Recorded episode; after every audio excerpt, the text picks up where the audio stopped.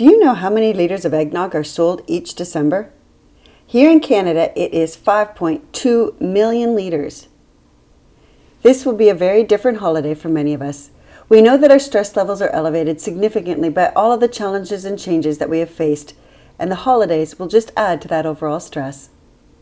This isn't the season to be stressed, but many of us will experience festive fizzle out even before celebrations begin.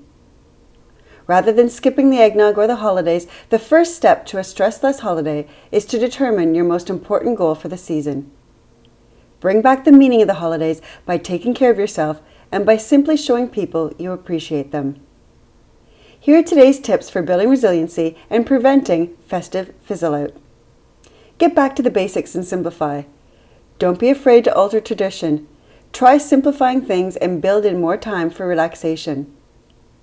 Avoid holiday perfectionism. Thinking, saying, or planning for the best holiday ever can lead to certain disappointment. Stop and be in the moment. Have you noticed the wondrous sights, sounds, and smells around you, or have you been too caught up in the to dos or the extra amount of work you have to do to notice? Acknowledge your feelings. Take into account the changes, challenges, and losses you've experienced.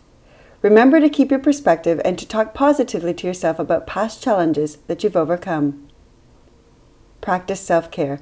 Remember your ultimate goal for the holiday and get support and assistance from those around you to meet those needs.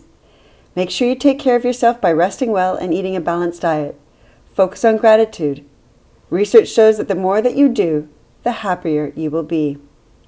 Finally, I love this quote Gifts are all around us, but it's up to us to recognize them in our lives.